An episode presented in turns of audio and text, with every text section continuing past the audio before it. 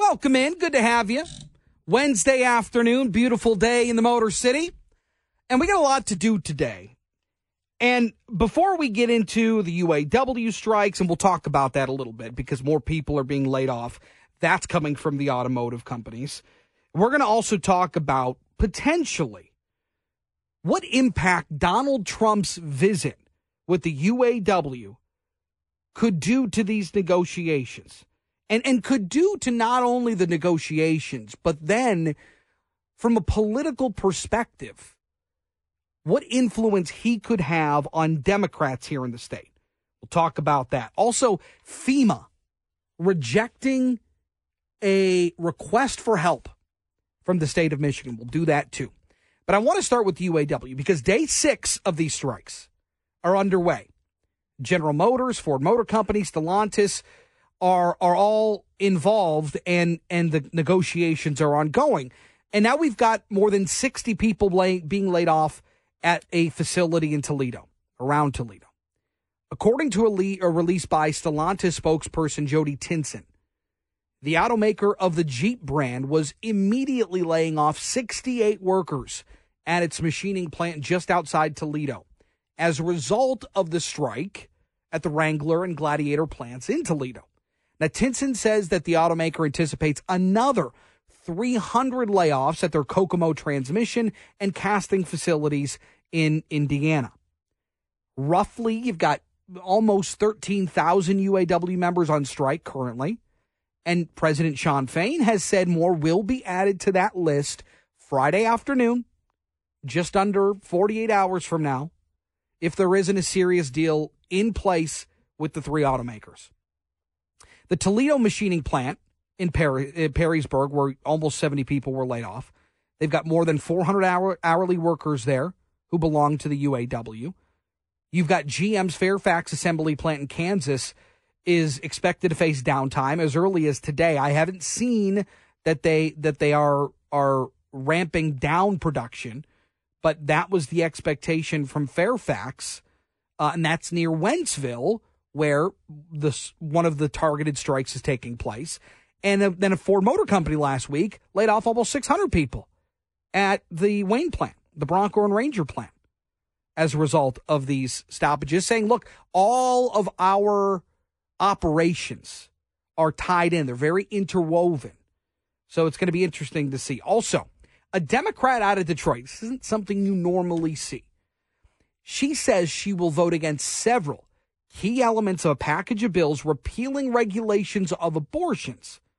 And that puts Governor Gretchen Whitmer's key abortion priorities for this this next session in a, a lot of trouble. Representative Karen Whitsett says she will not support legislation that allows for Medicaid funding for abortions and says she will not support the repeal of a 24 hour waiting period and other regulations treating some abortion clinics as surgical outpatient facilities. Any bills that are bar tied to those regulations will also get a no vote, she says. And here's the key right? Here's what she told the Detroit News. I will not vote for to fund Medicaid abortions. That's not going to happen. On the 24-hour waiting period, she says, "I do not think it is too much to ask when someone's terminating a life, a 24-hour pause to be able to say for sure this is a decision you want to make. 24 hours is not too much."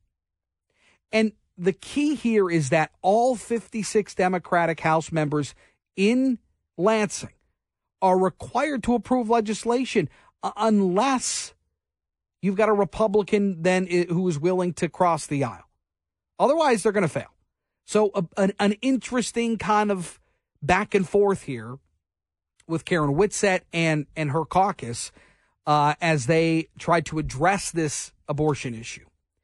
Uh, Attorney General Merrick Garland taking heated questions today from the House Judiciary about a number of issues, as you would expect. The DOJ's involvement in the Hunter Biden investigation, the Durham report, social justice issues, fentanyl, border security, it's all been covered. And many of the Republican questions surrounding Merrick Garland centered around Hunter Biden and the investigation into Hunter Biden and David Weiss and whether or not the DOJ has say in tax issues if they are directing of of that department. And Merrick Garland said, well, in certain cases, if there's a special counsel appointed or if there's an investigation ongoing, uh, they would be able to handle all of those issues. So he, he was skirting a lot of a lot of questions.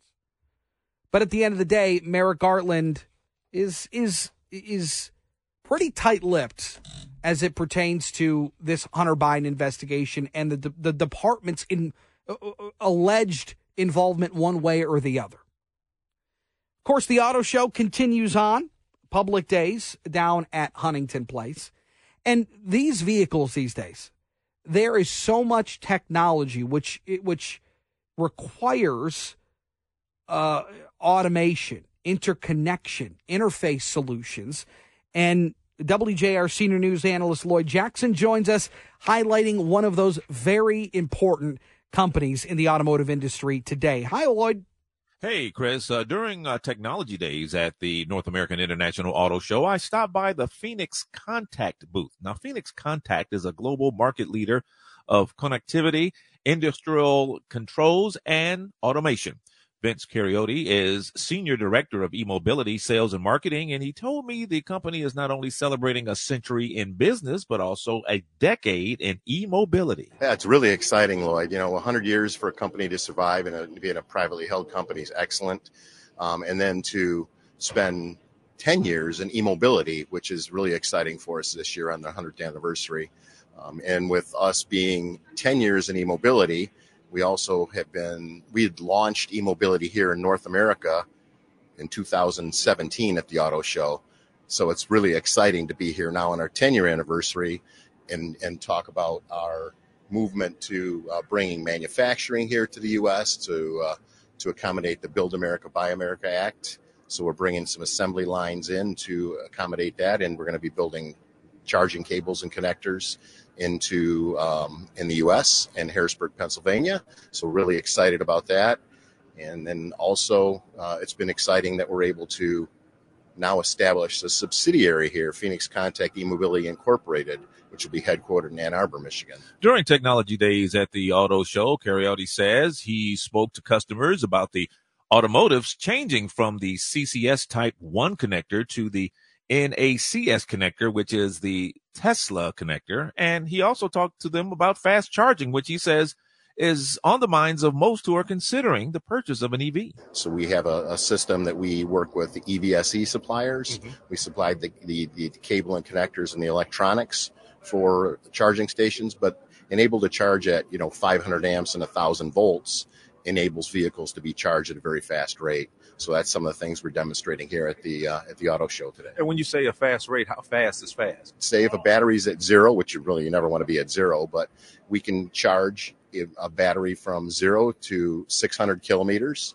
in about uh, 20 minutes. And I asked Cariotti his thoughts on the future of EV charging and the infrastructure to charge EVs and Will it be able to keep up with the ever changing demand for different types of batteries as more and more EVs begin to hit the road? I do, of course. And of course, everybody has to work on the technology and, and develop the technology as the batteries increase. And, and that's what we're doing as manufacturers to supply the, the automotives is, you know, working on that research and development to keep up with that trend and increase that trend.